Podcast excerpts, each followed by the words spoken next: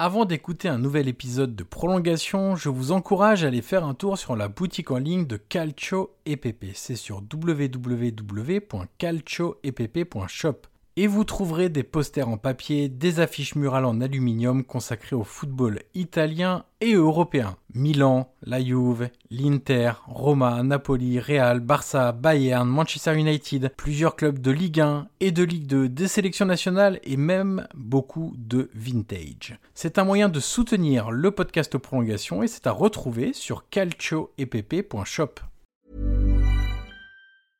I'm Sandra, and I'm just the professional your small business was looking for. But you didn't hire me because you didn't use LinkedIn jobs. LinkedIn has professionals you can't find anywhere else, including those who aren't actively looking for a new job but might be open to the perfect role, like me.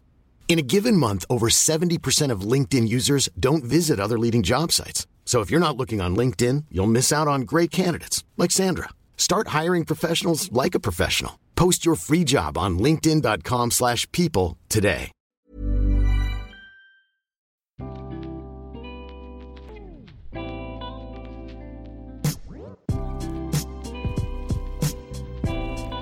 Bonjour à tous, je suis Johan Crochet, journaliste et podcasteur, et je vous souhaite la bienvenue dans un nouvel épisode de Prolongation. Prolongation est un podcast d'entretien où je rencontre des acteurs du football pour décrypter leur métier et découvrir ce qui les fait avancer au quotidien. Durant environ une heure, nous discutons de multiples sujets et de leur métier pour mieux le décoder. L'idée est très simple, donner des clés pour mieux comprendre le football avec ceux qui le font. Des entraîneurs, des préparateurs physiques, des formateurs, des recruteurs, des agents, des joueurs et beaucoup d'autres encore passeront derrière mon micro dans les prochaines semaines. Aujourd'hui, je reçois Mathieu Féjean, analyste vidéo du Servette, le club de Genève.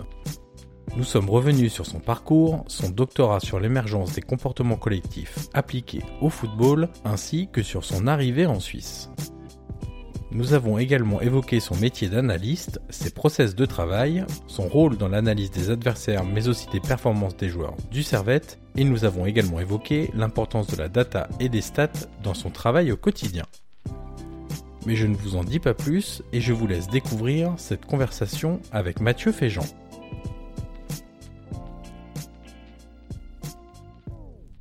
Bonjour Mathieu Féjean et bienvenue dans le podcast Prolongation. Bah, merci pour l'invitation et puis bonjour. Mathieu, dans ce podcast, on commence toujours par la même question. Est-ce que tu peux nous raconter un match qui t'a marqué? Alors ça peut être par son scénario, par son résultat, par l'importance de la rencontre en elle-même, par une émotion que tu as pu ressentir lors de cette rencontre? Alors ce match, c'est pas un bon souvenir. C'est, je dirais, la finale euh, contre l'Italie en 2006 de l'équipe de France. Cette finale perdue euh, un peu tragiquement. Et puis ouais, c'est un match auquel je repense euh, assez régulièrement parce que c'est un moment où j'étais en famille, j'étais euh, jeune et c'est un des, je pense, c'est, j'ai quelques souvenirs de l'Euro 2000, mais j'étais vraiment petit. Et ce match-là, 2006, c'est vraiment le, le premier souvenir que j'ai. Euh, un match difficile et puis je pense c'est la première fois que j'ai pas dormi après un match de foot, quoi. Alors on va y revenir dans, dans quelques instants, mais puisqu'on va parler de, de ton parcours et, et, de pas mal de évidemment de, de, sujets. Mais la France 2006, comme l'Italie d'ailleurs en 2006, au final c'est deux bons sujets d'intelligence collective. Euh, cette notion de groupe euh, qui est absolument capitale pour performer aujourd'hui. Quel souvenir du coup tu gardes de ces deux équipes? C'est franchement pas les deux plus spectaculaires de la compétition. Et c'est les deux qui se retrouvent en finale avec des groupes très très forts, avec de l'expérience, avec des vrais leaders et avec des, tu sais la fameuse phrase le groupe vit bien, mais en tout cas c'est quand on interroge les protagonistes de cette Coupe du Monde à la fois du côté de l'Italie et de la France, c'est ce qui ressort vraiment, c'est des liens très étroits entre les entre les joueurs. Ouais, bah c'est évidemment essentiel pour pour performer. Bon, à cet âge-là, j'étais encore petit, donc je ne regardais pas euh, les choses comme ça. J'avais simplement le plaisir du foot. Euh, J'avoue que là, je pourrais pas dire que que c'était deux équipes euh, avec une cohésion ultra ultra forte mais je pense qu'elles avaient des leaders qui, euh, montaient l'équipe et puis qui étaient capables de, faire que tout le monde adhère au projet de l'équipe. Et donc euh, voilà, ça a donné ça avec, euh, un, Zidane exceptionnel et puis, d'autres joueurs qui arrivaient à l'entourer. Alors Mathieu, on va essayer de, comprendre comment un Nantais comme toi se retrouve aujourd'hui en Suisse à travers ton parcours et puis on parlera dans quelques instants de ton métier d'analyste vidéo. Alors au départ, Mathieu, euh, puisque je me suis un peu renseigné, j'ai lu des interviews de toi, notamment sur le site du Servette. Ouais. Tu souhaitais être prof de sport. Ouais. Alors euh, effectivement, moi j'ai grandi dans une petite ville à côté de Nantes euh, avec des parents profs et un papa prof de PS. D'accord. Et donc ça naît sûrement de ça. Et puis à la fin du bac, à, quand j'ai mon bac, j'étais loin d'être brillant. Et donc je décide d'aller en STAPS euh, un peu par défaut. J'aimais bien le sport et puis, et puis voilà, j'avais envie de, continuer dans le sport. Et euh, les premières études, années d'études, en fait, elles se passent plutôt bien. Et je décide, en fait, j'ai envie d'aller euh, au un concours qui s'appelle l'ENS. En fait, il y a aussi une section en sport pour l'ENS. Et puis là, j'arrête quasiment d'aller en cours à la fac et je travaille que ce concours-là, en fait. Et donc je le rate une première fois en étant admissible et non admis. Ça veut dire que je passe la, sélection des écrits, mais je suis pas admis euh, aux oraux. Et ça, une deuxième année d'affilée. Ça veut dire que j'ai été deux fois admissible, deux fois non admis. Donc à ce moment-là, je suis en troisième année. J'ai envie d'être prof et euh, c'est vraiment un énorme échec pour moi de ne pas euh, de rejoindre cette école-là. Et donc en fait, je décide un peu de tout arrêter, mais pas tout arrêter en partant en voyage tout arrêté en, partant en Erasmus, un peu sur un coup de tête, en Angleterre. Et puis euh, de là, j'ai complètement arrêté l'enseignement et je suis parti faire de la recherche là-bas. Voilà, donc derrière, derrière l'échec, euh, la non-admission entre guillemets à, cette école-là, tu t'engages dans un processus universitaire du coup, tu pour devenir chercheur évidemment. Tu fais un doctorat du coup à Berne. Ouais. Berne, pour ceux qui connaissent un peu le, la Suisse, c'est la partie alémanique, la Suisse allemande. Et le sujet de ton doctorat, et c'est hyper intéressant, j'ai hâte que tu m'en dises plus sur ça, c'est l'émergence de comportements collectifs appliqués au football. Alors ça fait terme un peu scientifique et la sémantique scientifique fait tout de suite un peu peur aux gens, mais euh, c'est un, thème qui m'intrigue beaucoup. Est-ce que tu peux m'expliquer euh, un peu tes travaux ces années-là et ce qui est ressorti de, dans tes observations? Ouais, alors c'est toujours assez difficile de d'expliquer trois ans de recherche assez dense en quelques secondes. Clairement. Non, t'as le temps, il hein, n'y a pas de problème. Ok. Alors, en fait, je me suis intéressé à un phénomène qui est à la fois fascinant, complexe, mais assez simple à comprendre. Ce phénomène, c'est l'émergence. Et l'émergence, en fait, c'est comment on passe euh, de petites particules, d'éléments en interaction à euh, une propriété de groupe. C'est-à-dire que comment on passe, par exemple, d'un poisson un banc de poissons, comment on passe d'un spectateur à une hola dans un stade, comment on passe d'un joueur de foot à une équipe de foot? Et en fait, ce phénomène, il est assez fascinant. Pourquoi?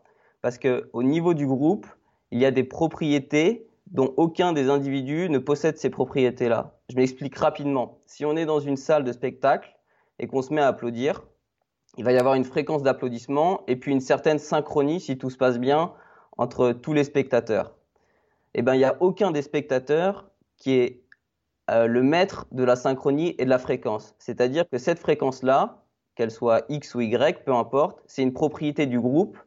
Et toi, en tant qu'individu, tu n'es pas capable d'influencer sur cette fréquence, ou alors très peu.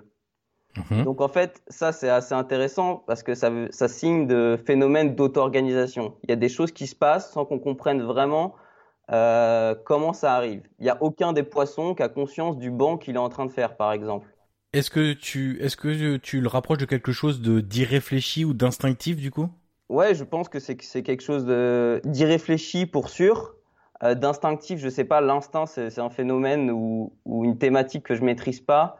Euh, je pense qu'il y a plutôt que l'instinct des plans de la nature qui font que ça se passe comme ça.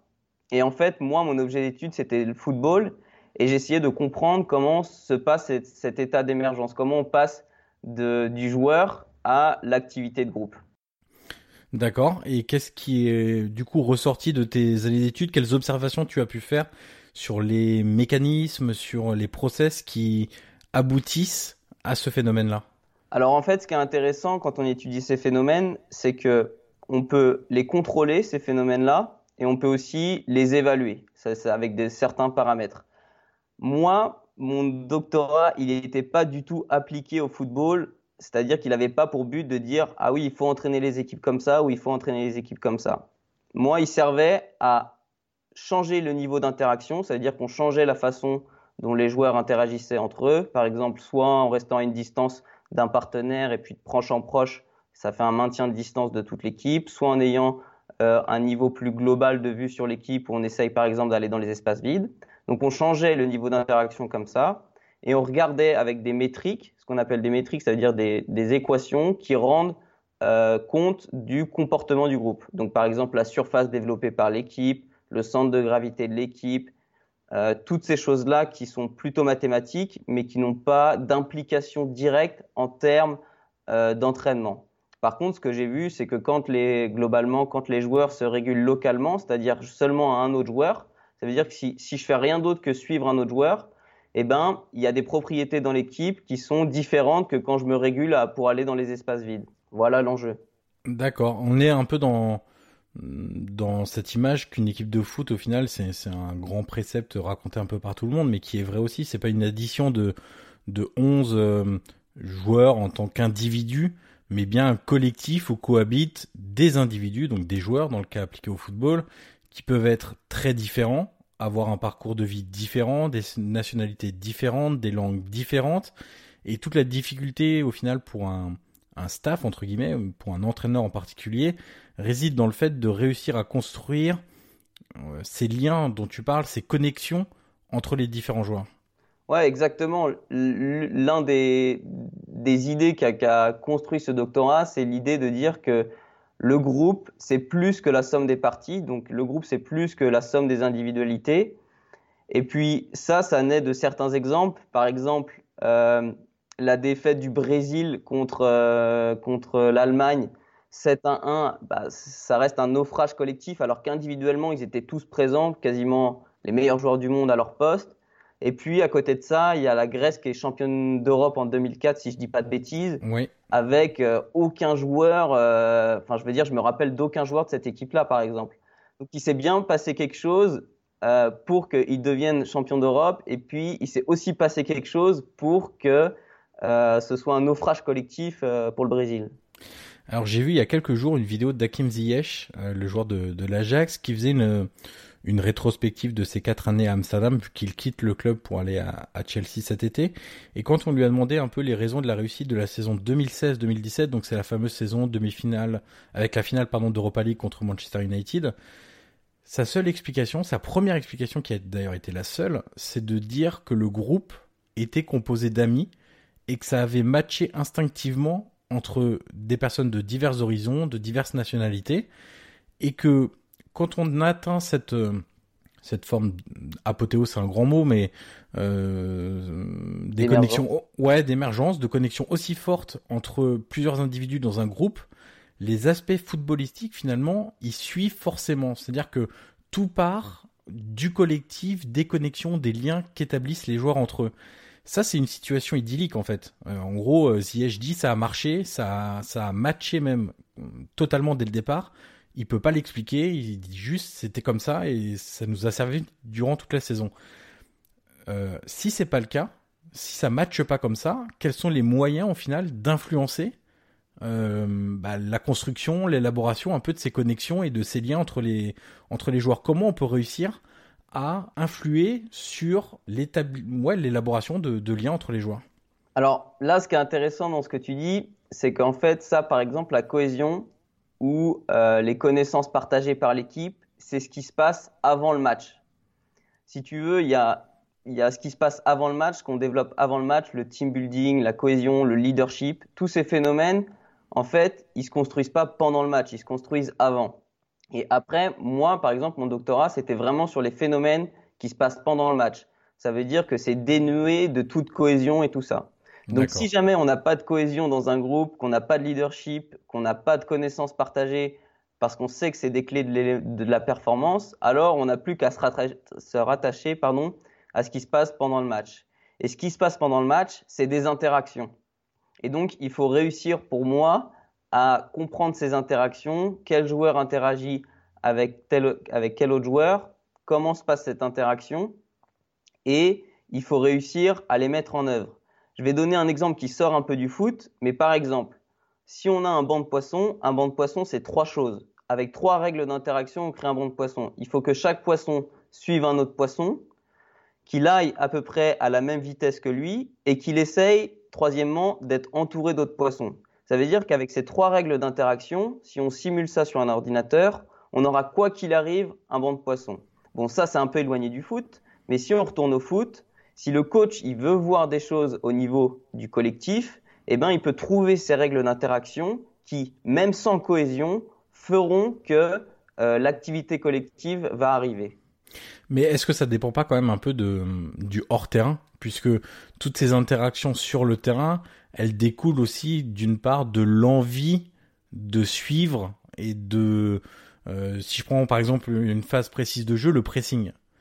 Euh, Puisqu'on parlait de, de bancs de poissons tout à l'heure, euh, j'imaginais des poissons en train de, de faire un pressing dans l'eau, mais euh, l'idée c'est quand tu fais un pressing, il faut que tout le monde interagisse en même temps, du coup sur le terrain, sinon ton pressing il est inefficace. Ouais. Et il y a quand même une part de, de psychologie là-dedans, c'est-à-dire vouloir faire partie d'un collectif et vouloir, euh, vulgairement on dit, se faire mal pour un coéquipier par exemple. C'est-à-dire vouloir accompagner son coéquipier. Si on prend des, des zones précises de terrain, latéral et lié par exemple. Euh, Ouais. faut que les deux soient vraiment hyper connectés entre eux.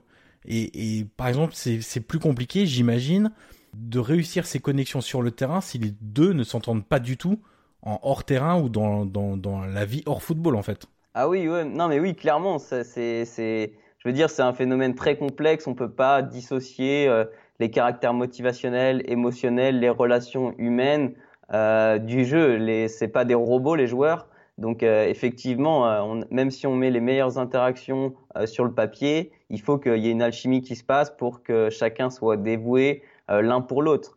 Mais après, moi, ce qui est important pour moi, ou ce que j'essaye de comprendre, c'est que en fait, c'est une boucle euh, euh, récursive ou itérative entre ce que le joueur apporte au collectif, mais ce que le collectif apporte en retour au joueur. Je m'explique. Si le collectif il est performant, les joueurs ils vont automatiquement rentrer dans une dynamique de performance. Et la dynamique de performance du joueur, elle va, rent- elle va de nouveau améliorer le collectif. Et tout ça en fait, ça, ça s'entretient pour créer quelque chose de, de mieux en mieux. Et Donc même s'ils aussi. s'entendent pas, ouais. Vas-y, je te laisse finir, je t'en prie. Donc même s'ils s'entendent pas, eh bien, si au niveau collectif il y a des choses qui se passent, à un moment donné, ça va, ça va retomber. Et au niveau individuel. Et je veux juste parler d'un petit exemple qui est, à mon avis, très significatif et très actuel. Je sais pas si tu as vu The Last Dance Oui. sur, euh, sur Michael Netflix. Jordan. Mais il y a un moment où il change complètement de paradigme, où tout était lié autour de Jordan, voilà. C'était lui qui avait le ballon et tout ça. Et le coach, il change ça et il dit on va passer à des interactions avec ce qu'il appelle le triangle offense. Bon, bref. Et puis ça, Jordan, il accepte pas du tout au début parce que lui, ce qu'il veut, c'est le ballon dans les mains. Mais quand il comprend que cette interaction-là, elle fait grandir le collectif et que ça va le faire en retour grandir lui-même, eh ben voilà, c'est juste pour montrer que ces interactions, ça aide le collectif d'une part, mais en retour, ça aide aussi l'individu. Et justement, ça, ça peut expliquer ce phénomène-là. Euh, Tu sais, quand on a des collectifs très forts et qu'on sort des éléments de ce collectif-là et qu'on les envoie dans d'autres situations, dans dans d'autres clubs, euh, quand on l'applique au football, euh, il peut y avoir euh, des surprises entre guillemets où on se dit mais comment ce, ce joueur qui était si performant dans cette équipe-là se retrouve aujourd'hui en difficulté dans un autre groupe? Bah ouais, c'est clair, c'est d'une complexité euh, énorme. Je sais pas à qui tu penses en disant ça, peut-être à Griezmann, je sais pas. Par exemple, par exemple. Ouais, donc je pense que c'est un phénomène tellement complexe qu'il est qu'il est. Je pense pas qu'il y a de, de, de réponse ultime à ça. Est-ce qu'il s'entend bien avec les coéquipiers? Je sais pas. Est-ce qu'il joue pas pour lui? Je sais pas. Je, je connais pas les dynamiques de groupe. Mais en tout cas, il a, il a perdu un peu le, bah, c'est même pas un peu, il a perdu totalement les dynamiques qui avaient été créées à l'Atlético et dans lesquelles il était justement pour reprendre la thématique du poisson comme un poisson dans l'eau. Ouais. Euh, et là, il se retrouve dans une, dans d'autres dynamiques de groupe où il faut s'insérer, il faut réussir à comprendre tous les mécanismes. Et c'est là où on a des difficultés et c'est là aussi où il faut que les, les gens, le grand public comprennent que euh, on prend pas juste un joueur dans un club pour le mettre dans un autre club et il va être le même en fait. C'est là où il faut réussir à avoir le recul pour comprendre les processus d'intégration, les processus de cohésion, les processus euh, de, de mise en application des idées globales à lui-même, à ce joueur qui arrive. Et donc c'est là où il faut euh, euh, voilà essayer d'avoir un peu plus de recul et juste euh, et pas juste dire bon bah il est nul cette saison, euh, il est nul cette saison. C'est plus complexe que, que ça en fait. Ouais ouais, je pense je pense effectivement que c'est bien plus complexe que ça et que le talent de Griezmann n'est à, mon avis pas du tout à, à remettre en cause. C'est juste que euh, l'environnement dans lequel il interagit en ce moment ne, ne lui permet pas d'être euh, à son top level quoi. Alors, tu es arrivé en, début de saison au Servette pour être analyste vidéo de, l'équipe première. Alors, derrière ce métier, on le verra un peu plus tard, il n'y a pas que le visionnage de séquences vidéo, mais tout un travail pour euh, améliorer la performance de l'équipe. Euh, déjà, est-ce que tu peux nous dire comment s'est faite la connexion entre le Servette et toi après ton doctorat, du coup? Alors, euh, en fait, ils m'ont aidé pendant le doctorat déjà, parce que en fait, moi, je, récoltais des données sur les joueurs, donc ce qu'on appelle des données de position, c'est-à-dire j'essayais de savoir où ils étaient à chaque instant pour pouvoir faire les équations comme je disais au début. Et donc en fait j'ai eu une relation un peu euh, privilégiée avec eux où je venais au stade, j'avais un système de caméra pour pouvoir euh, récolter ces données-là. Et puis euh, voilà, je me suis bien entendu avec avec le team manager. Et à la fin de mon doctorat, je leur ai envoyé un petit message pour leur les remercier de m'avoir aidé et puis s'ils avaient quelque chose pour moi par hasard, voilà. Et puis ils m'ont dit non assez rapidement. Et puis finalement, ils m'ont rappelé 15 euh, jours après en disant voilà, on a, on a, on a quelque chose pour toi, est-ce que ça t'intéresse? Viens nous voir. Et puis voilà, j'ai pris cette décision assez rapidement après mon doctorat. Euh, voilà, ça s'est fait comme ça. Alors dans tes missions aujourd'hui, il y a deux volets sur l'analyse vidéo. Il y a d'abord l'analyse de l'adversaire et ensuite l'analyse des joueurs du Servette, du coup, de ton club. On va commencer par les adversaires et puis on parlera de, de ton travail sur le club du Servette en particulier. Est-ce que tu peux nous expliquer tes process de travail quand tu observes les adversaires du Servette? En gros, à quel moment tu les observes? Combien de matchs tu regardes pour euh, faire tes recommandations? Comment tu séquences ton analyse vidéo, etc. Donc ça, en fait, c'est la phase où moi l'objectif c'est euh, un peu euh, de la prédiction, même si c'est très difficile la prédiction, mais c'est le moment où je dois donner le maximum d'informations euh, au coach pour qu'il prépare au mieux la rencontre.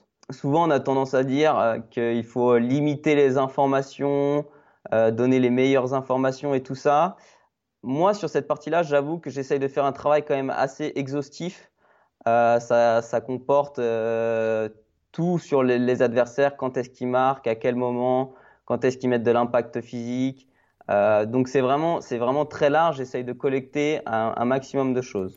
Je me permets de te couper un instant, Mathieu, parce que j'ai vu une vidéo de d'Arsène Wenger qui date de 2019, je crois. Ouais. Euh, c'était une conférence, je me rappelle absolument plus dans quel cadre c'était. UCI, non? Ouais, exactement, c'est ça. Et il expliquait euh, justement le travail de l'entraîneur en disant mais aujourd'hui un entraîneur de haut niveau c'est 25 personnes dans le staff. il expliquait un entraîneur au final il est il doit son métier aujourd'hui prendre des décisions en fonction de toutes les informations euh, qu'il récupère euh, de la part de ses adjoints, de ses analystes vidéo, de ses kinés, des préparateurs physiques, etc. il disait qu'il y avait une somme d'informations qui était considérable et que lui, son but, c'était de piocher les indispensables entre guillemets, les, plus importantes pour ensuite les transmettre au groupe. Donc voilà, c'était un peu pour son idée de, quantité de data où effectivement, euh, toi ton boulot c'est effectivement de faire remonter beaucoup de choses et après l'entraîneur pioche évidemment en fonction de ce que tu lui dis, de ce que va dire le préparateur physique, le kiné, d'autres préparateurs, etc. pour ensuite transmettre son message aux, aux joueurs. Ouais, exactement. Alors quand je dis euh, un grand nombre d'informations, ça n'enlève pas la qualité de chaque information qu'il donne. Donc c'est euh, c'est beaucoup d'informations, mais beaucoup de qualité. Et après, c'est lui qui, dans ces informations, fait les, les choix qui, qui, qui, lui semblent les plus, les plus justes. Euh, donc voilà, donc ça c'est une partie. Ensuite, comment je fonctionne? Alors, je fais, c'est probablement un peu différent des, des autres euh, analystes vidéo, mais globalement, moi, je regarde, euh, je regarde trois matchs, on va dire, de l'équipe adverse, les trois derniers matchs, mais sans, euh, sans faire de découpage vidéo, sans avoir un œil très très attentif, euh, avec quelques prises de notes, ok. Mais j'essaye de vraiment d'avoir juste un aspect global de la rencontre. Après, une fois que j'ai fait ça, j'ai la chance d'avoir des data providers qui nous envoient beaucoup beaucoup de données sur les événements du match. Et donc moi ensuite, j'arrive à sortir des, des, rapports ou des, graphiques, euh, un tas de choses qui vont permettre de trouver en fait ce qu'on appelle des patterns, ça veut dire des récurrences dans les comportements des adversaires. Donc je, dessine par exemple les réseaux de passes, je dessine les passes qui font qu'ils arrivent dans les 40 mètres, euh, je dessine des tas de choses comme ça. Et puis, euh, et puis j'essaye de trouver les, récurrences. Et donc, donc au final, moi, la vidéo, après, c'est une fois que j'ai trouvé ces récurrences, je retourne dans la vidéo pour montrer ces récurrences euh, au coach. D'accord. Et, et est-ce que tu, là, on parle de, de l'analyse collective de l'adversaire. Ouais. Euh, mais est-ce qu'il t'arrive de faire des focus individuels que tu peux transmettre, alors soit directement à l'entraîneur, soit aux joueurs Ouais. Euh, Par exemple, je te prends un exemple tout bête, hein, mais un numéro 9 adverse qui fait des mouvements particuliers, euh, par exemple qui décroche, qui prend la profondeur avec des types d'appels différents. Et est-ce que tu, fais ce type de travail là aussi et que tu transmets ensuite, alors je sais pas, aux joueurs ou, à l'entraîneur? Ouais, alors ce travail individuel, j'avoue qu'il est moins basé sur la data. Euh, le data provider nous produit des images euh, avec différentes thématiques sur les joueurs, donc je les utilise beaucoup. Et puis, je transmets peu ça au coach, euh, tout simplement parce qu'en Suisse, il n'y a que 10 équipes et qu'il euh, il connaît très très bien tous les joueurs, donc il apprend plus grand chose de moi sur ça. D'accord. Par contre, euh, effectivement, je donne beaucoup aux joueurs sur ça. Alors, je ne sais pas comment fonctionnent les autres, mais moi, je fonctionne très peu par euh, relation individuelle. Si tu veux, on, a, on entend souvent dire que euh, bah, un joueur s'occupe d'un joueur et puis euh, et puis je vais montrer à un joueur comment fonctionne un attaquant, par exemple un défenseur comment comment fonctionne un attaquant. Donc moi, je fais un peu différemment. Je fonctionne sur l'analyse des joueurs adverses avec plutôt avec euh, des triangles ou des lignes. Par exemple, si je me montrais, euh, je sais pas, euh, quelqu'un qui rentre, euh, qui, est, qui, joue à, qui joue à droite, qui rentre sur son pied gauche, euh, un attaquant adverse, eh ben je vais le montrer euh, à, à, mon latéral, au défenseur central et à l'ailier. Du coup, j'ai un groupe WhatsApp qui, qui, où il y a ces trois gars-là et je leur envoie la même vidéo. Comme ça, ça leur permet de discuter comment on va, comment on va s'organiser pendant le match et tout ça. J'ai aussi un groupe WhatsApp avec la ligne de défense. Voilà. Ça leur permet de, ça leur permet de discuter euh, quand, ils sentent nécessaire euh, pour s'organiser et pas que ce soit simplement des, des relations individuelles. Quoi.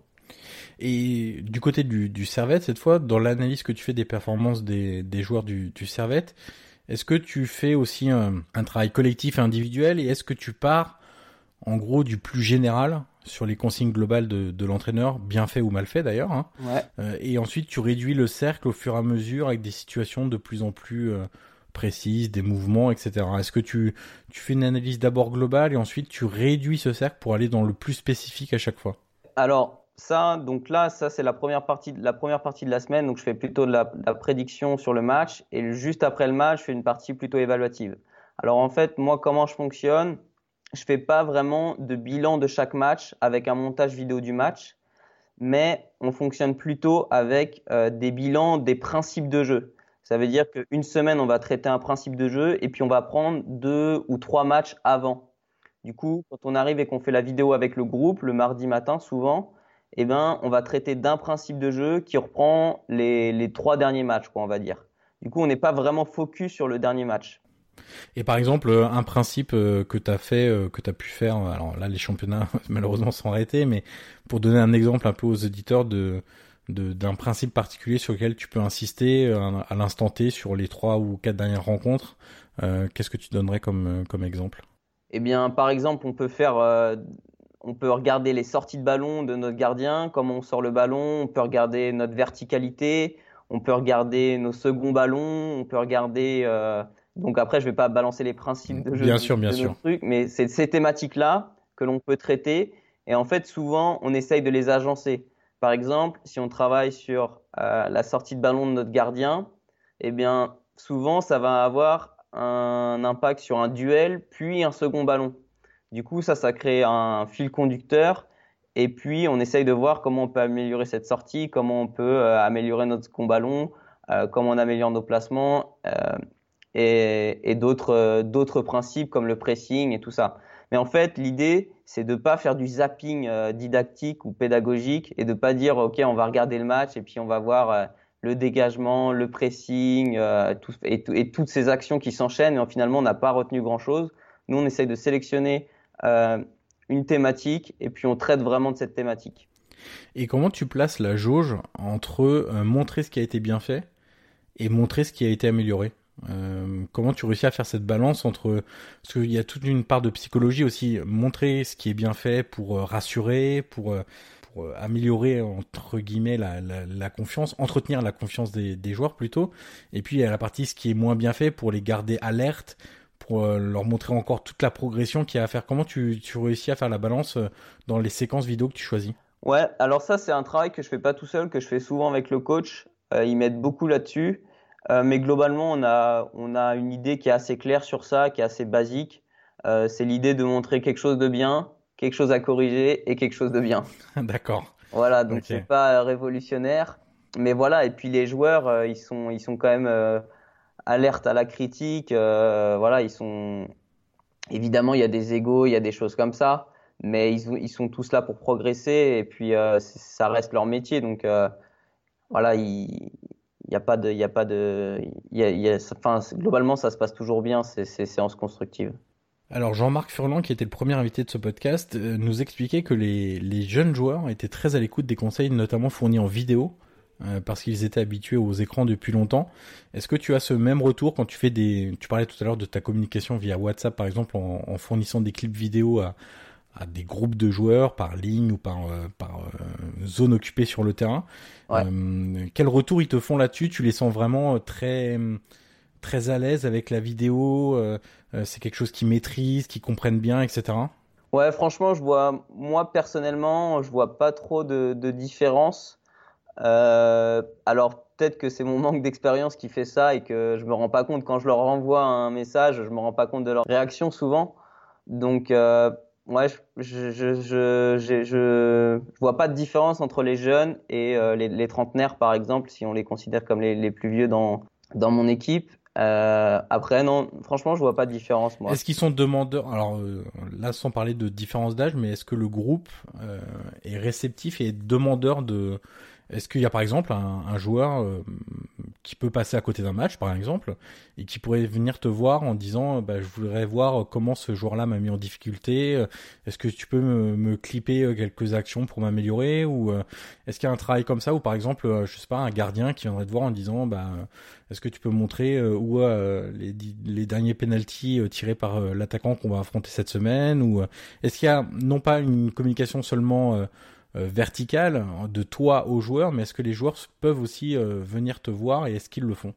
Ouais, ils le font. Alors ça, ça dépend vraiment des, des, individus. Alors déjà, il faut savoir que moi, systématiquement, après chaque match, ils ont tous une vidéo de leur propre match. Ils ont tous une vidéo de leur propre match et du match entier. Donc, euh, et puis moi, je sais à peu près s'ils regardent ou s'ils regardent pas. Donc, je vois tout de suite ceux qui sont plutôt intéressés et puis ceux que ça intéresse pas. Mais encore une fois, il n'y a pas de jugement sur ça. C'est ils sont tous grands, euh, ils ont tous une gestion de leur performance qui est, au top. Donc voilà, ça reste un plus. Et puis, euh, et puis moi, j'essaye de les aider comme ça. Ensuite, effectivement, une fois qu'il y a ça, il y en a qui ont plus de questions, qui veulent savoir plus de choses. Et puis là, bah voilà, je suis toujours à leur écoute. Euh, moi, c'est quand j'ai ce genre de questions, j'arrête tout. C'est, ma première mission, c'est de, répondre à leurs besoins. Donc, quelle, quelle que soit la chose que je suis en train de faire, quand j'ai ce type de demande, voilà, je suis, je suis, euh, je suis à leur écoute. Après, ça reste très ponctuel et, irrégulier, quoi. Il n'y a pas de, routine là-dedans, il n'y a pas de process du tout. D'accord. Euh, Puisqu'on parle d'analyse vidéo, l'image grand public de l'analyste vidéo, c'est un mec collé à son écran toute la journée, qui ne fait que regarder des, vidéos pour déconstruire un peu du coup ce cliché ou ce mythe, je sais pas trop quel mot utiliser. Est-ce que tu peux nous parler de ta relation avec l'entraîneur, Alain Geiger? L'entraîneur ouais. du Servette. Euh, comment vous fonctionnez? Comment tu lui fais remonter tes, tes observations? Et ensuite, euh, par exemple, si tu interviens dans la transmission des, des remarques aux joueurs où c'est vraiment son domaine à lui, est-ce que parfois il t'arrive d'aller, par exemple, sur le terrain euh, pour assister l'entraîneur sur des recommandations que tu as pu faire ou des, des, des, choses comme ça? Alors ce mythe, il est quand même assez vrai, hein, globalement. moi, j'essaye d'aller sur le terrain au moins deux fois par semaine. Euh, pour garder du contact avec les joueurs et que je sois pas un ermite dans le club. Euh, donc voilà, en général, j'y vais quand le travail de l'adversaire il est bien fait. Donc j'y vais souvent à J-1 ou à J-2 avant le, avant le, avant le match.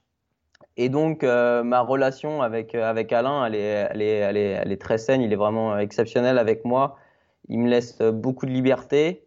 Et puis, euh, et puis euh, voilà, quand il a des, des, remarques, il me les fait. On, échange beaucoup sur les matchs, sur les thématiques. En fait, c'est lui qui fait vraiment ma culture euh, tactique, footballistique, parce que euh, c'est vraiment un, manque que j'ai dans mon, dans mon travail. Euh, voilà, après, lui, je pense qu'il n'avait pas besoin du tout d'un tacticien à côté de lui. Il a ses idées. Et puis, je suis pas là pour lui changer ses idées ou pour lui, pour lui donner d'autres idées je suis là pour lui faciliter la prise de décision. Donc une fois que ça c'était clair dans, notre relation, euh, voilà, on regarde beaucoup de matchs ensemble. Euh, je lui donne euh, des informations de manière assez assez routinière et puis avec des process. Donc tout ça, ça, se passe ça se passe très bien. Après, tu me parlais des, des interventions aussi. Ça c'est vraiment son domaine. je prends jamais la parole devant le groupe euh, quand il est là. Euh, même quand il n'est pas là, j'ai jamais pris la parole devant le groupe. voilà, c'est comme ça qu'il fonctionne. Je ne sais pas si ça fonctionne comme ça dans tous les clubs, mais en tout cas, c'est pas mon rôle dans ce club-là. Alors on parlait de ton travail en amont euh, des, des, matchs, après les matchs. Euh, Est-ce que tu as un travail particulier le jour de match? Est-ce que tu accompagnes l'équipe? Est-ce que tu, par exemple, tu visionnes le, le match en tribune? On sait que c'est quelque chose qui se développe de plus en plus d'avoir une voire deux personnes, alors ça peut être un adjoint, des analystes vidéo qui ont la retransmission du match directement sur ordinateur en tribune et qui peuvent commencer à compiler euh, des clips pour parler à l'entraîneur à la mi-temps, voir des choses à, à corriger. Est-ce que toi tu as un travail particulier là-dessus, à ce moment-là surtout? Alors Hiring for your small business? If you're not looking for professionals on LinkedIn, you're looking in the wrong place. That's like looking for your car keys in a fish tank.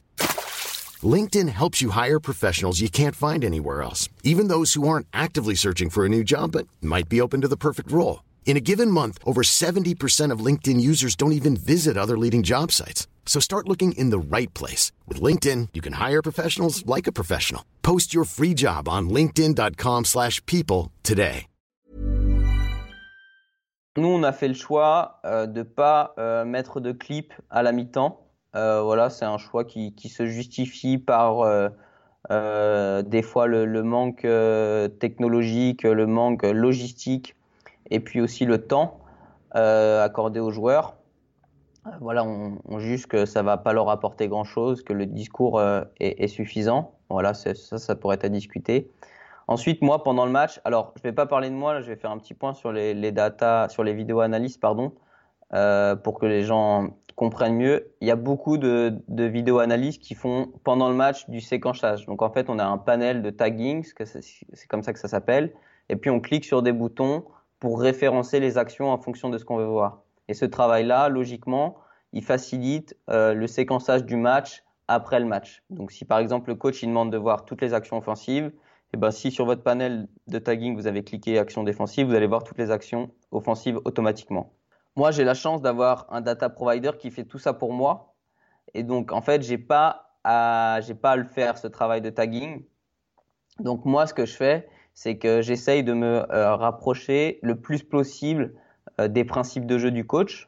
Et euh, j'essaye de trouver des éléments de, des data events qui sont différents de ce que, un, ce que le, tagging fait habituellement et ce que pro, produit le, le data, le data provider pour avoir des éléments en plus. Donc voilà, c'est à ce moment-là que je peux faire un peu de choses sur le packing, euh, sur la verticalité, sur les réseaux de passe, sur ces choses-là. On vient de parler donc de tout ce qui est analyse vidéo, donc ton job au quotidien. L'analyse vidéo, c'est l'observation des événements, des matchs, avec tous les biais cognitifs qu'il peut y avoir. C'est une partie plus subjective, on va l'appeler un petit peu comme ça. Et il y a une partie un peu plus détachée qui est moins dans l'émotion, moins dans l'instant, qui est lié, et tu en as parlé avec les, fournisseurs de stats, qui est lié donc à la data et aux stats. Comment, dans ton job au quotidien, tu réussis à mixer euh, ces deux sphères, c'est-à-dire en gros, hein, pour faire simple et pour euh, vulgariser un peu, entre la subjectivité d'une observation et l'objectivité des stats. Comment tu réussis à faire euh le, juste, le juste mix entre les deux? Ouais, c'est une question difficile. Bon, déjà, il faut être clair là-dessus. C'est ultra euh, complémentaire. L'un ne peut pas marcher sans l'autre. et vice-versa. Moi, avec mon passé de pseudo-scientifique, on va dire, voilà, j'ai quand même une grosse tendance à aller dans les datas et à, avoir conscience que mon œil il est biaisé pendant le match, surtout par le fait que j'ai un manque d'expérience à ce niveau-là et que quand je regarde un match de foot, eh ben moi je suis j'ai mes émotions qui parlent et puis je retiens des événements. Ouais. Et retenir des événements singuliers, ça n'a rien à voir avec essayer de prédire ce qui va se passer. Donc c'est pour ça que moi j'ai un je mets un gros focus sur la compréhension des datas après, voilà, comme, euh, comme on en discutait dans, dans, dans le précédent podcast, euh, le, le, scout euh, faisait euh, le, le, biais inverse, c'est-à-dire qu'il était influencé par la data et puis il préférait pas regarder les datas pour que, pour, euh, que son œil, mais c'est sûrement qu'il avait une grande expérience. donc voilà, moi j'essaye évidemment de regarder des matchs, d'améliorer mon expérience là-dessus, d'améliorer mes, ma compréhension tactique. Euh, du match qui est en train de se faire. Et puis, euh, je complémente ça avec, euh, avec mes qualités qui sont, qui sont comprendre les données. Quoi. Et donc, du coup, tu penses qu'avec plus d'expérience, la, la, la, la, balance ou la bascule entre la data et tes observations sera un peu plus équilibrée, entre guillemets euh, C'est l'expérience qui fera que tu pourras un peu plus t'appuyer, entre guillemets, sur tes observations Ouais, je pense, je pense que c'est, je pense que l'expérience, c'est un, point essentiel. Euh, je connais euh, quelques scouts, recruteurs qui n'utilisent pas du tout de data, ils font un travail exceptionnel. Donc voilà, c'est vraiment une vision du, du, travail qui est différente, qui n'a pas pour but d'être jugé dans, dans, en bien ou en mal.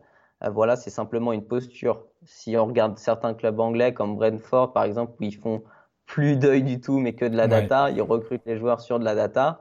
Bon, bah voilà, c'est une posture scientifique qui se tient. Et après, il y a aussi une posture euh, rationnelle qui fait que l'expérience euh, parle aussi, voilà.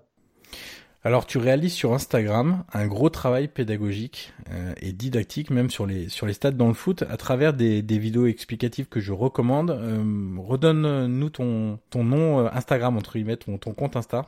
C'est perform.analytica. Voilà, alors je recommande vraiment pour les amateurs de foot et pour mieux appréhender le, le monde de la data, notamment. On parle pas que de data d'ailleurs, mais euh, tu parles beaucoup de data évidemment, puisque c'est dans ton dans ta, dans ta sphère et dans ton job. Euh, tu parles beaucoup de la bonne utilisation des data. Euh, c'est peut-être une chose qu'on a à améliorer parce que la data est très jeune appliquée au football. Ce que disait Enzo Enzo Djebali euh, dans dans le précédent podcast, c'est que la data appliquée au football, elle est très jeune, là où dans les sports US, elle est utilisée depuis très longtemps et elle est beaucoup plus poussée que, que dans le football européen à l'heure actuelle, notamment dans, dans le football français. Tu donnais un, exemple dans, dans, certaines vidéos, j'en prends un parmi d'autres. Hein. Euh, parler de pourcentage d'arrêt pour un gardien de but, euh, toi tu estimes que c'est pas suffisant dans l'analyse qu'on doit faire des performances des gardiens alors cet exemple-là, il euh, il est assez parlant. Après, euh, en fait, pour moi, par exemple, ce, ce, ce pourcentage-là, il, il prend pas en compte la qualité du tir. Donc un gardien qui ferait euh, 100% d'arrêt avec des frappes à 30 mètres, ce serait évidemment euh, différent d'un gardien qui fait 50% d'arrêt, mais c'est que des pénalties. Donc euh, pour moi, il est important de comprendre la qualité du tir pour évaluer un gardien. Après, euh, par exemple sur ça, j'ai eu un échange, euh, euh j'ai eu un échange euh, avec euh, Jérémy Janot sur LinkedIn qui est pas du tout d'accord avec moi. Ouais. encore une Alors il est l'entraîneur des gardiens de Valenciennes en Ligue 2. Ouais, exactement. Et donc, et donc encore une fois, c'est, c'est, il faut bien prendre dans les datas ce qu'on veut et puis essayer de comprendre ce qu'il y a derrière. Et puis, il n'y a pas de. Je pense pas qu'on puisse, qu'on puisse dire c'est comme ça. Et puis, c'est pas tout noir ou tout blanc, je veux dire. Même la data, c'est pas tranché. Du coup, si lui, il préfère utiliser cet, cet indicateur-là, voilà, j'ai pas de, pas de, de remarques particulières sur ça, quoi. En gros, c'est comment on utilise la, la stat et jusqu'où on va dans l'analyse de la stat. C'est soit on garde quelque chose d'assez générique, soit on affine ce, ce libellé, là, le pourcentage d'arrêt, soit on l'affine en regardant, bah, pourcentage d'arrêt, c'est une donnée, effectivement, on peut la prendre en compte, c'est un indicateur, mais derrière, on peut aller chercher par exemple ce qu'on appelle les expected goals against. Euh, donc c'est en gros euh, la on va essayer de simplifier ça euh, pour le, les auditeurs qui sont pas forcément spécialistes, mais ce en gros la qualité des occasions des adversaires. Je suis à peu près bon là-dedans, la qualité des, des, en Gros, c'est la, probabilité qu'un tir adverse finisse au fond des, des filets, quoi. Voilà, et ça, ça permet de voir aussi dans les arrêts qui est une catégorie, on va dire. On va, on va essayer de, de schématiser ça comme ça. C'est une catégorie et de, dans la catégorie, il y a des sous-catégories. Et ben c'est un peu cette idée-là en disant, bah, ok, il y a les tirs adverses et en sous-catégorie, il y a la qualité des tirs adverses avec des indicateurs. Euh, est-ce qu'il était loin du but, proche du but? Euh, Après, il y a encore beaucoup de choses à affiner puisque la simple distance, par exemple, ne suffit même pas à, si on veut être encore plus précis, euh, à qualifier la, forcément la, qualité d'une occasion. Si on prend où sont situés les défenseurs, par exemple pour parler d'un gardien, est-ce que les défenseurs sont devant le ballon et donc du coup il y a de très fortes probabilités que le ballon soit contré? Est-ce qu'il est tout seul face au gardien? Ça c'est encore des trucs qui doivent être affinés en fait. Ouais, en fait, ce modèle de probabilité qu'un tir finisse au fond, euh, en fait c'est même pas qu'un tir finisse au fond, c'est vraiment la, qualité de la, de la position mais euh, il est très complexe, c'est un modèle probabilistique qui prend plusieurs variables en compte, notamment la distance comme tu l'as dit, mais aussi euh, le nombre, la densité de joueurs euh, devant, l'angle au but, la position du gardien. Donc en fait, on peut complexifier ce modèle avec beaucoup de variables. Et aussi, d'ailleurs, si c'est son pied fort ou son pied faible, ça on l'a pas non plus. Ouais, si c'est son pied fort, son pied faible, c'est dans le modèle. Si c'est de la tête ou du pied, voilà. L'idée, c'est qu'en fait, euh, le modèle, il soit le plus simple possible, mais le plus euh, reproductible possible. Alors, une de tes dernières vidéos sur Instagram qui m'a beaucoup plu, notamment, concerne le pressing. Parce qu'aujourd'hui, euh, dans un football de plus en plus physique, dynamique, le pressing revient souvent dans, dans les débats, à la fois dans euh, chez les entraîneurs, hein, mais aussi euh, dans, dans, le grand public, euh, dans, dans, les médias.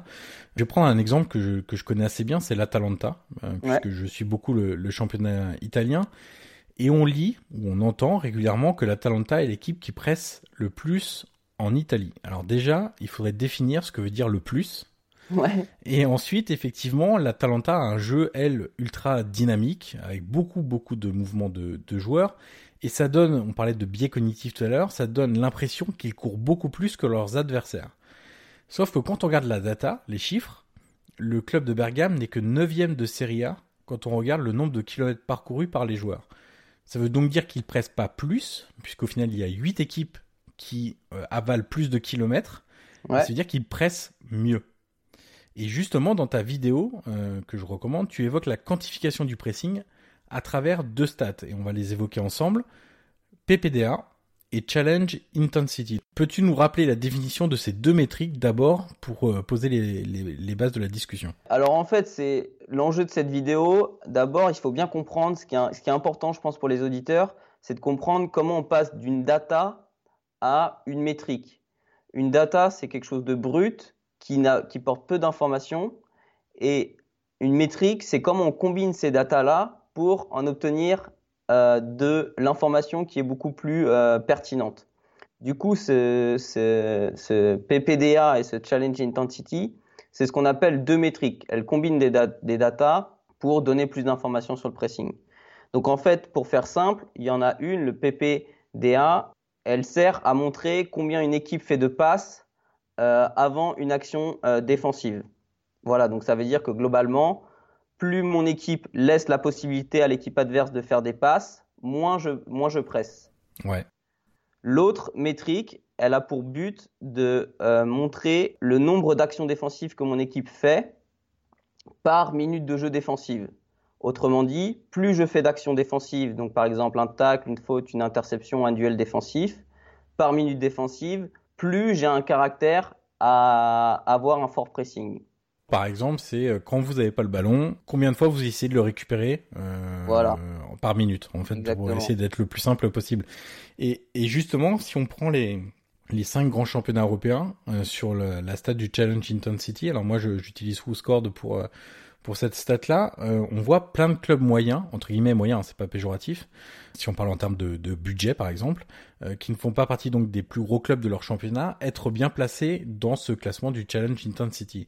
Je vais prendre quelques exemples. Southampton en Angleterre, Retafe en Espagne, Osasuna également en Espagne, la Real Sociedad également en Espagne, Bologne et l'Atalanta euh, en Italie. Selon toi, ça, enfin, selon moi, et du coup, je, veux bien ton avis, ça tord quand même pas mal le, coup euh, à, l'idée qu'avoir un jeu ambitieux, alors dans, dans, dans cette expression-là, le pressing pour la récupération rapide du ballon fait partie de cette euh, ambition plutôt que de défendre bas, subir et puis éventuellement lancer des contres. C'est quand même plus ambitieux de vouloir récupérer le ballon très haut sur le terrain que d'attendre très bas. Euh, finalement, ça montre que c'est pas réservé qu'aux gros clubs et qu'en fait, c'est pas forcément une question de de moyens et donc de qualité de joueur, mais plus une question de, euh, volonté et de comment réussir à impliquer les joueurs euh, psychologiquement, mentalement, les préparer pour euh, effectuer ce travail-là. Ouais, c'est clair. C'est clair que le Challenge Intensity Index, par exemple, c'est clairement une, une métrique qui révèle de la capacité des joueurs à, à, se donner et à être à, 100% sur, le pressing. Euh, après, ce que, ce que ne transmet pas comme information ces données, c'est la qualité du pressing. Ça veut dire que, par exemple, Liverpool, ils ont un jeu où ils sont proches des, joueurs adverses, mais ils sont rarement en train d'essayer d'aller intercepter ou faire un tacle ou faire un duel défensif. Par contre, quand ils le font, c'est que c'est le bon moment et ils récupèrent la balle. Du coup, ils se font du coup, ce, cette, cette métrique-là, il faut bien la comprendre dans son ensemble, qu'on peut aussi faire un pressing très efficace qui oriente l'équipe adverse sans euh, pouvoir euh, faire d'interception ou faire d'action défensive. Bah, euh, tout simplement, rien que la position des joueurs proches des adversaires est une action défensive quelque part. Elle n'est pas comptabilisée en, tant que telle, mais ça évite de euh, faire des sprints beaucoup plus longs, être proche. Ça permet de contrôler tranquillement entre guillemets. Euh, voilà, on va dire ça comme ça. Exactement, mais c'est ça dans les données, ça se voit pas quoi. Ouais, c'est là aussi où la data euh, qu'on dit très jeune dans le football a encore beaucoup de, de choses à livrer, de, de, de, à affiner même en, en fait pour réussir à. Alors après, le vrai débat, c'est est-ce qu'on peut dans le football, un sport qui est plus complexe, par exemple, avec beaucoup moins de phases arrêtées que la NBA, que la NFL, etc.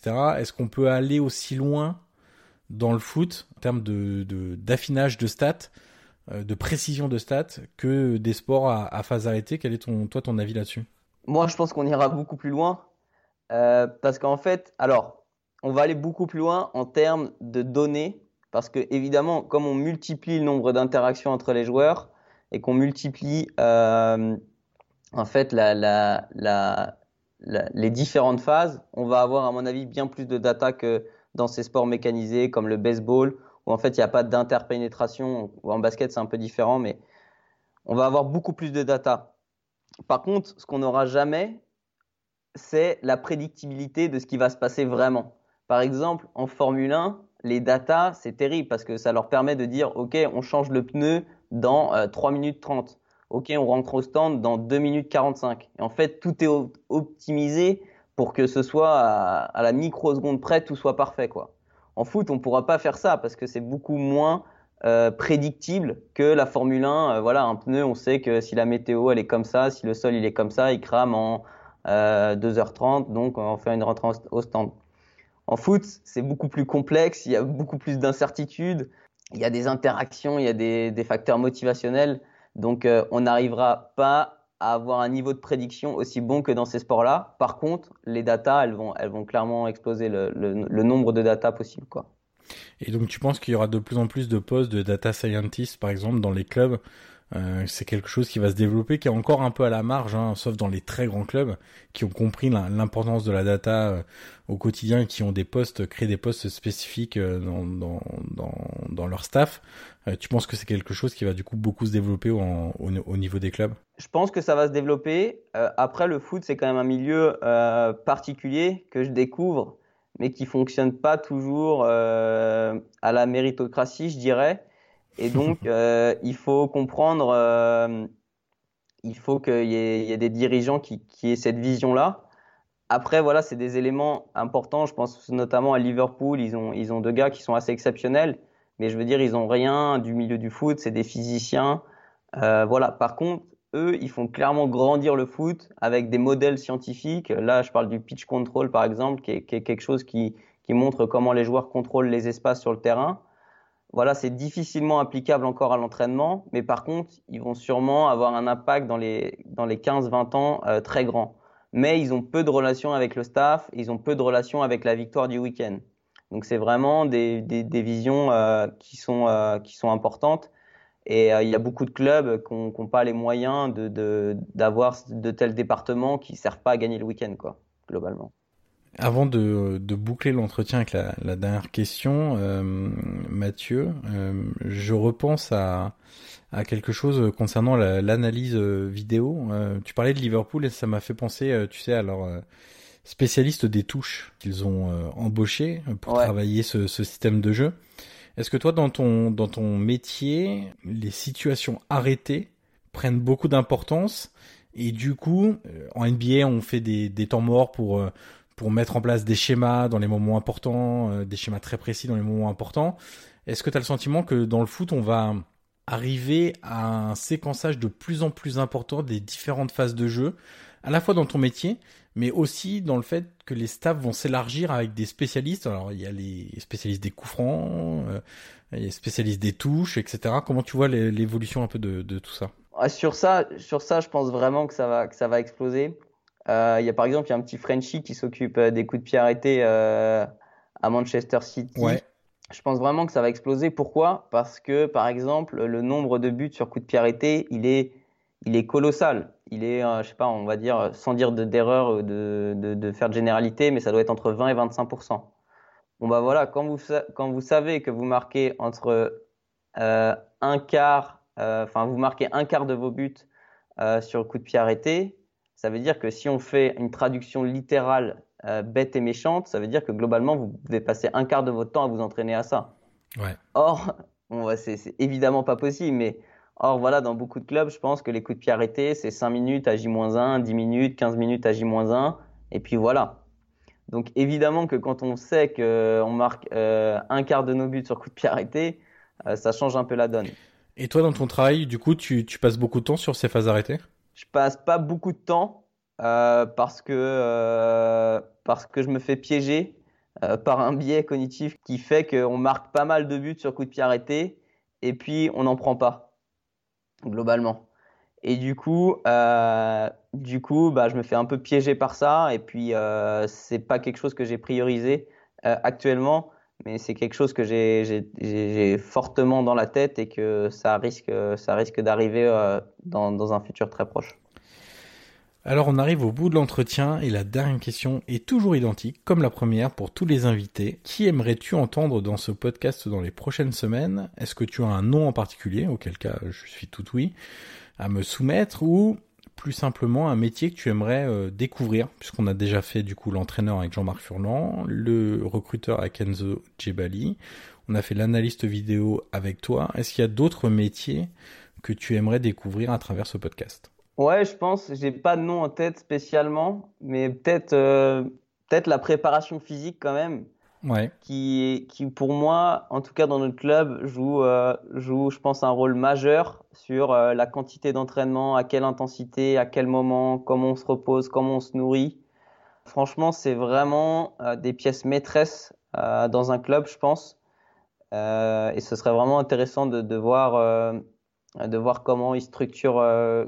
Bah, J'ai un peu des idées sur ça, évidemment, parce que je suis dans un club au quotidien, mais euh, voilà comment ils structurent leur semaine, à quel moment ils sont en repos, à quel moment ils s'entraînent. Voilà, c'est des, des moments qui, c'est des, des, des, questions euh, aussi en termes de data qui m'intéressent parce que euh, voilà, les, les, données physiques, euh, c'est quand même aussi, aussi important que, que les données de jeu. Quoi. Eh bien, petit spoiler, c'est prévu. Euh, de, de, parler préparation physique prochainement dans, dans ce podcast. Et tu as le nom ou pas encore? J'ai pas encore le nom. Euh, je le donnerai quand euh, ça sera enregistré, mais sache que ta, ta, suggestion est déjà est déjà prise en compte au, niveau de ce métier-là et on verra le, le nom un petit peu plus tard. Merci Mathieu Féjean en tout cas pour ta disponibilité déjà, ensuite pour la qualité de cet entretien et puis on te souhaite euh, évidemment euh, bon vent pour la suite ou non de la saison en Suisse. Réponse euh, prochainement mais en tout cas pour pour les prochains mois avec le Servette de Genève et ton taf de analyste vidéo, analyste de la performance et aider ton entraîneur à pousser la performance des joueurs du Servette au maximum. Merci Mathieu. Merci beaucoup, à bientôt. Merci d'avoir écouté cette conversation. Le podcast Prolongation est disponible sur l'ensemble des plateformes audio comme Apple Podcast, Google Podcast, Spotify ou encore Deezer. N'hésitez pas à mettre les 5 étoiles sur Apple Podcast si vous avez apprécié le contenu de cette interview, c'est en effet une étape très utile pour faire découvrir ce podcast au grand public. Vous pouvez également me suivre sur les réseaux sociaux et tous les liens sont dans la description de cet épisode. Je vous dis à très vite pour une nouvelle conversation autour du foot.